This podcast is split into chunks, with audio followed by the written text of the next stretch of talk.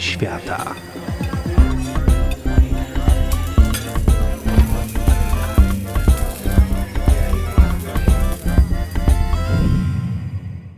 Zdrastwujcie. Dobry ranok. Dzisiaj kierunek wschód. Zaczniemy od wielkiego i naprawdę niezwykłego miasta, czyli od Moskwy. Moskwa jest ogromna, ale inaczej ogromna niż Nowy Jork. Nowy Jork jest duży wzwyż, jest niezwykle gwarny, tłoczny, pełno tam kolorów, dźwięków, znaków. Moskwa jest zupełnie inna. Jest majestatyczna. Są tam wysokie budynki, oczywiście, że są, ale największe wrażenie robi jakiś taki rozmach i przestrzeń. Ja byłam w Moskwie zimą i wszystkie części miasta, które widziałam, były ozdobione świątecznie. I nawet te ozdoby były inne. Wielkie, naprawdę imponujące. Kiedy tam byłam, ustawiono w mieście ponad 300 choinek. Każda, którą widziałam, nie widziałam oczywiście wszystkich, była inna i czasami nie tylko ładna, ale też dowcipna. Bo w Moskwie oprócz nadęcia i gali jest sporo poczucia humoru i wesołości. Oprócz choinek, Moskwa ustawia zwykle około 4000 instalacji świetlnych i różnego rodzaju dekoracji tunele, ogromne łuki, kilometry girland, a do tego jeszcze ozdobione sklepy i inne atrakcje. Na przykład y, najsłynniejszy moskiewski dom towarowy GUM co roku strojony jest na jakiś temat, na przykład Dziadek do Orzechów albo Królewna Śnieżka. Pobliskie lodowisko na Placu Czerwonym również jest zawsze zaaranżowane w jakiś twórczy i bardzo piękny sposób. No właśnie, lodowiska. Jeśli będziecie mieli chwilę czasu, koniecznie zajrzyjcie na Nowopuszkiński Skwer, jeśli będziecie zimą w Moskwie, bo tam odbywają się pokazy baletu na lodzie. To jest coś wyjątkowego. Moskwa oczywiście słynie z baletu, ale balet na łyżwach to jest niemal odrębna dziedzina sztuki. Można tam zobaczyć właśnie Dziadka do Orzechów albo Jezioro Łabędzie odtańczone na łyżwach. Te balety są autentycznie legendarne i wierzcie mi, nie chcecie ich przegapić. Za chwilkę przejdę do kuchni. Pamiętam, że jest to program o gotowaniu i jedzeniu, ale przecież jest też o podróżach. Więc jeszcze tylko słowo o moskiewskim metrze, które jest zupełnie niezwykłe. Przede wszystkim jest strasznie głęboko. W żadnym mieście, gdzie byłam, nie jedzie się schodami w dół tak długo jak w Moskwie. A poza tym, naprawdę, każda stacja jest inna i każda stacja wygląda jak bardziej eleganckie wnętrze Pałacu Kultury tego w Warszawie, bo w Moskwie jest ich chyba siedem. Jest jeden minus. Potrafi być w Moskwie naprawdę zimno. I ponieważ miasto jest duże i takie rozłożyste, to często tam wieje. Ale co tam? Jest na to rada. Otóż istnieje coś takiego jak barszcz. I właśnie o barszczu będziemy dzisiaj mówić. A okazuje się, że barszcz to bardzo delikatna sprawa. Po pierwsze, zamawiając barszcz w różnych miejscach na świecie, możecie dostać bardzo różne zupy. Po drugie, barszcz jest dumą kuchni ukraińskiej, więc zaczynanie tego odcinka od Moskwy mogłoby być postrzegane przez wiele osób z Ukrainy jako świętokradztwo. Wybaczcie, ukraińscy przyjaciele i przyjaciółki, sprostuję to w tym odcinku i nie będzie po nim żadnych wątpliwości, że barszcz, a przynajmniej pewna jego odmiana, jest wasz. W Moskwie podobno najlepszy barszcz zjecie w kafe Puszkin. W 1990 roku Andrzej Machow został zaproszony do kierowania kuchnią w tej restauracji. I jak sam powtarza, kawiarnia Puszkin to miejsce, które odwiedzą nasze wnuki. Pomysł na tę restaurację polega na tym, aby w menu kafe Puszkin oferowano dania z czasów Puszkina, zarówno rosyjskie, jak i francuskie. Podobno nie było to łatwe zadanie dostosować historyczne receptury do wymogów i gustów współczesności. Przygotowanie menu zajęło rok kulinarnych eksperymentów i szczegółowych badań. Machow przeczesał setki historycznych przepisów. Do tego dochodzą jeszcze niezwykłe wnętrza. W kafe Puszkin naprawdę można się poczuć jak w środku Anny Kareniny albo Wojny i Pokoju. Wracając jednak do fascynującej historii barszczu. I tu znowu uwaga. Nasz wigilijny barszcz to nie jest to, co dostajecie w Ukrainie czy w Rosji na hasło barszcz. A historycznie też barszcz nie zawsze był tą naszą piękną, rubinową zupą. Początkowo bowiem rozkoszowano się polewką na barszczu zwyczajnym Herakleum sfondylium, czyli takim habaziu, chaszczu, co rośnie w każdym prawie rowie. Jest z rodziny selarowatych i ma takie baldachowate kwiaty, trochę wygląda jak duży koper. Trzeba uważać i nie pomylić go z trującym i parzącym barszczem sosnowskiego, który jest dużo większy niż barszcz zwyczajny. Pokrojone łodygi i liście rośliny nazywanej barszczem zwyczajnym szybko fermentowały w wodzie i w efekcie otrzymywano taki kwaskowaty napój, który gotowano na polewkę, czyli cienką zupę, zwaną właśnie barszczem. A jak pisał pewien lwowski lekarz, Słowianin smutnieje nawet, jeśli nie ma pod dostatkiem kwaśnych potraw i napojów. I tak kwaśna bryja zaczęła robić karierę. Bryja, ponieważ ta polewka bywała doprawiana jajami, kaszą, mięsem, a czasem nawet rybą. I wielbicielem tej potrawy był m.in. król Władysław Warneńczyk. Być może dla osłodzenia tęsknoty za Polską, już jako władca Czech i Węgier, kazał sobie barszcz, taki właśnie, regularnie przyrządzać. Mimo wielu zalet, ten barszcz z barszczu miał drobną wadę. Podobno był mdły. Dlatego niemrawych ludzi nazywano barszczykami. W obronie honoru zupy stanął nawet botanik, zielarz i lekarz Marcin z Urzędowa, który w dziele zatytułowanym Herbarz Polski to jest o przyrodzeniu ziół i drzew rozmaitych i inszych rzeczy do lekarzy należących księgi dwoje z 1595 roku pisał cichym a spokojnym ludziom uwłaczając, mówią jest jako barszcz, ani pomoże, ani zaszkodzi. Ostateczną rzecz dobrze barszczowi przypisują, bo pewnie nie szkodzi, ale w pierwszej rzeczy czynią barszczowi wielką krzywdę, aby nie był pomocen w zdrowiu ludzkiemu, albowiem bardzo pomaga. Jedną z najwcześniejszych wzmianek o barszczu, jako zupie, jest dziennik niemieckiego kupca Martina Grunewega, który odwiedził Kijów w 1584 roku. Według Grunewega, który jak zapisał skrupulatnie w dzienniczku 17 października 1584 roku, dotarł do rzeki Borszczawianka. Lokalna legenda mówiła, jakoby rzeka nazywała się tak właśnie, ponieważ był tam kiedyś targ barszczowy. Ale Grunewelk bardzo wątpił w tę zasłyszaną historię. Napisał w swoim dzienniku tak: Rusini kupują barszcz bardzo rzadko lub nigdy, bo każdy gotuje go u siebie w domu. To ich podstawowy pokarm i napój. Inną, wczesną wzmiankę pisemną o tej słowiańskiej zupie barszczowej można znaleźć w XVI-wiecznym rosyjskim kompendium zasad moralnych i porad dotyczących prowadzenia domu. Datowany jest on jednak później niż notatka Grunewega.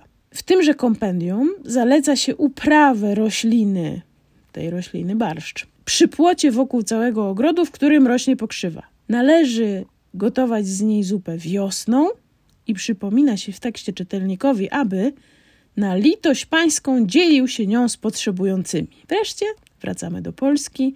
Simon Syrenius, czyli Szymon Syreński, XVII-wieczny polski botanik, opisał nasz polski barszcz jako warzywo dobrze znane w całej Polsce, na Rusi, Litwie i Żmudzi, czyli w większości północnej części Europy Wschodniej, typowo służące do przyrządzania smacznej i wdzięcznej zupy z bulionem, jajkami, śmietaną i kaszą jaglaną.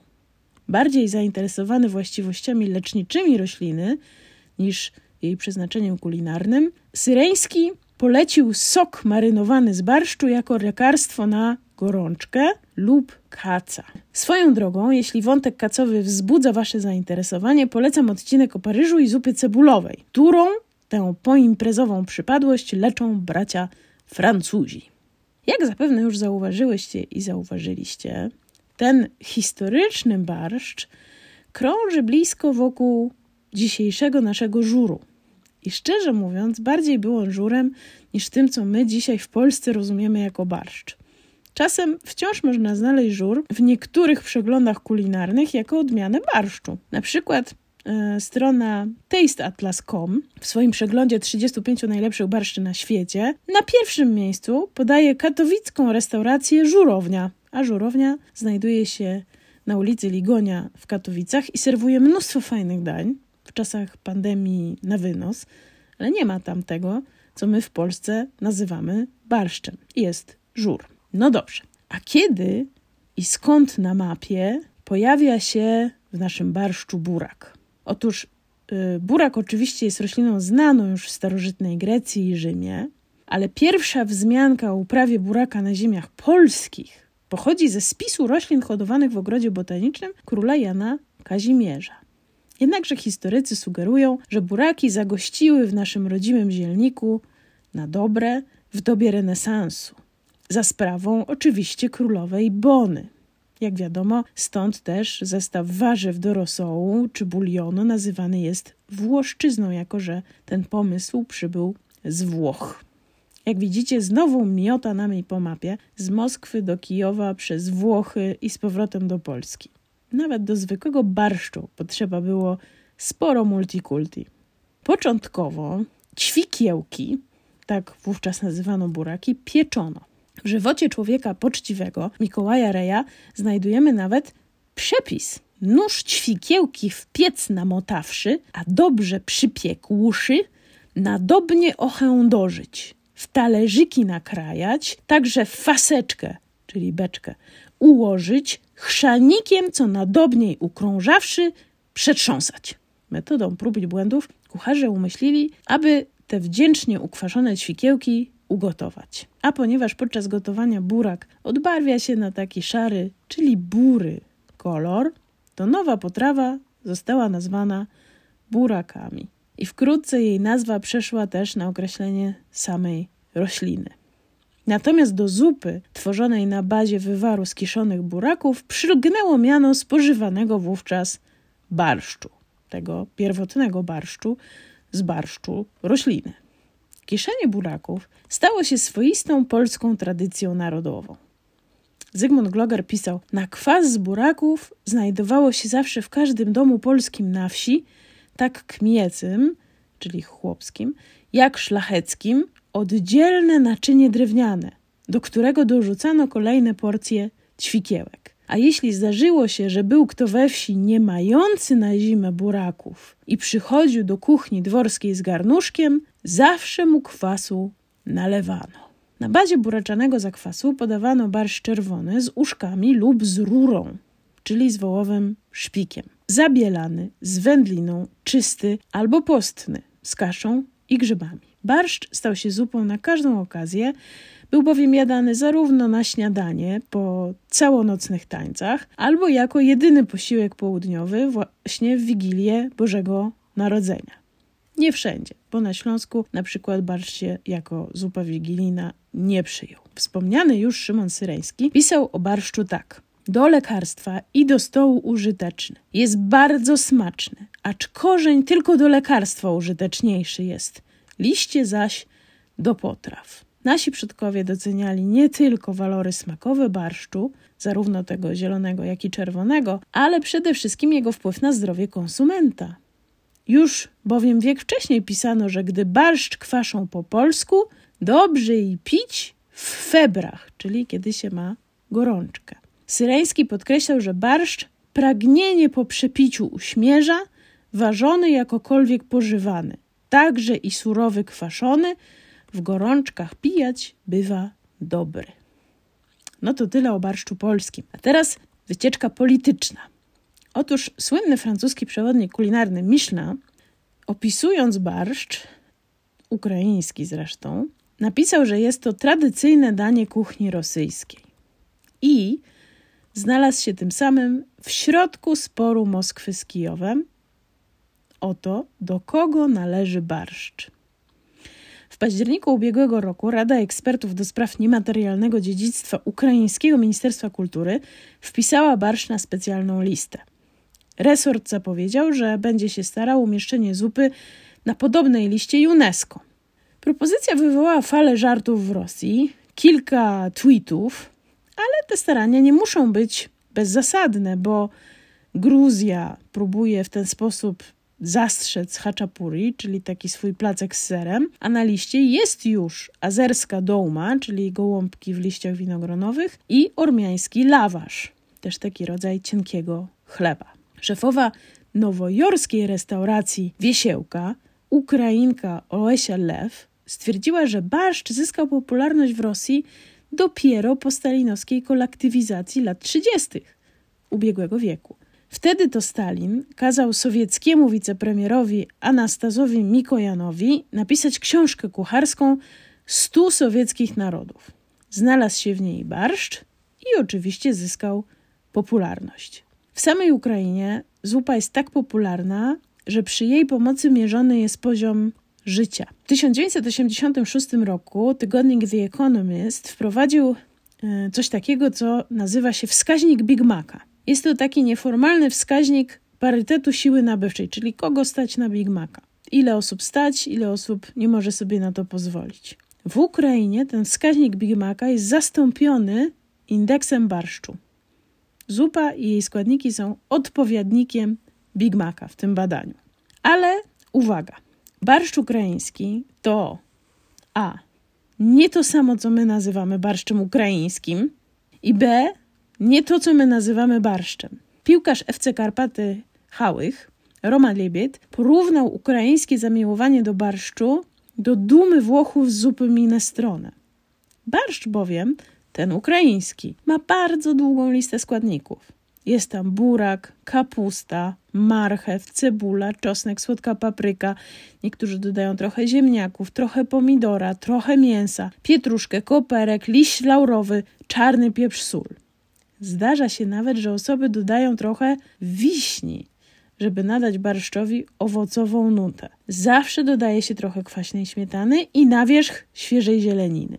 A nawet można dodać trochę skwarków czy tłuczonego smalcu. Jest to jednak zupełnie, zupełnie inna zupa. A my dzisiaj poznamy przepis na barszcz w wersji polskiej. Taki wigilijny, serwowany w filiżankach lub podawany z łóżkami. Podam przepis na zakwas. Ten zakwas można też pić, ale można też wykorzystać do robienia barszczu. Co zabawne, to jedno z najbardziej polskich dań jest daniem zupełnie roślinnym, więc tak, polska tradycyjna kuchnia bywa wegańska. No więc tak, podstawą barszczu, takiego jak my w Polsce go znamy, jest zakwas. Żeby zrobić zakwas, potrzebujemy. Teraz podam składniki, ale jak zwykle są one w opisie audycji na Apple Podcast albo w Spotify. 500 g buraków, 4 ząbki czosnku, 2 liście laurowe, 2 ziarenka pieprzu, 2, ziela, 2 ziarenka ziela angielskiego, 1 łyżeczka soli i 2 szklanki, czyli 500 ml wody. Buraki obieramy i kroimy na dość małe kawałki, takie ósemki. Układamy ciasno w czystym, najlepiej go wcześniej wyparzyć, słoju, a pomiędzy te kawałki wciskamy wszystkie przyprawy. Wsypujemy sól, i dolewamy wodę. Wszystkie buraki muszą być przykryte wodą i nie mogą wystawać poza jej wysokość. Słój zakręcamy zakrętką wyparzoną i potrząsamy kilka razy, żeby się wszystko wymieszało. A potem leciutko odkręcamy, żeby zakrętka była taka luźna. Stawiamy w szafce ciemnej na około 5 do 7 dni. Codziennie z zakwasu trzeba wyparzoną łyżką zbierać pianę, która gromadzi się na wierzchu. Po pięciu dniach warto sprawdzić, czy jest smaczny. Zakwas jest dobry, kiedy ma głęboki, lekko kwaskowaty aromat i ciemną barwę. Jeśli nie jest gotowy po pięciu dniach, jeszcze odstawiamy na 1-2 e, dni. Taki gotowy zakwas może być użyty do przygotowania tego naszego wigilijnego barszczu. Uwaga! Sporo przepisów proponuje dodatek chleba do zakwasu. Absolutnie można go spokojnie pominąć. Chleb, co prawda, przyspiesza fermentację, ale zwiększa też ryzyko pleśni. Pamiętajcie, że na przykład do kiszonych ogórków chleba się nie dodaje, a pięknie się kiszą. No dobrze, mamy zakwas, więc możemy już robić barszcz. Potrzebujemy do tego trzy szklanki dobrego bulionu oraz dwie suszone śliwki, 10 suszonych grzybów, 4 ziarna ziela angielskiego, 4 liście laurowe, 4 ziarna jałowca, dwa goździki, sól i łyżeczka majeranku oraz świeżo mielony pieprz. Gotowy zakwas razem z buraczkami wlewamy do garnka, dodajemy 750 ml, czyli 3 szklanki bulionu Dodajemy majeranek, pieprz i wszystkie pozostałe przyprawy oraz grzyby i śliwki. Podgrzewamy przez przynajmniej 30 minut na niedużym ogniu i pilnujemy, aby się barszcz nie zagotował. Na koniec doprawiamy do smaku solą oraz pieprzem. Podajemy z uszkami lub czysty. Aha, i uwaga, ta smaczna i zdrowa zupa ma jedną poważną wadę. Jakbyśmy nie uważali, jedzona łyżką z głębokiego talerza nie może oprzeć się pokusie, by nie zostawić śladów w postaci maleńkich różowych kropeczek, najchętniej na białych, wykrochmalonych gorsach koszul fragowych. Pisała Nela Rubinstein, żona wielkiego pianisty i smakosza, a jednocześnie propagatorka kuchni. Żeby było po naszemu, czyli po słowiańsku, do barszczu można słuchać Chopina, Prokofiewa albo Werbickiego. Smacznoho!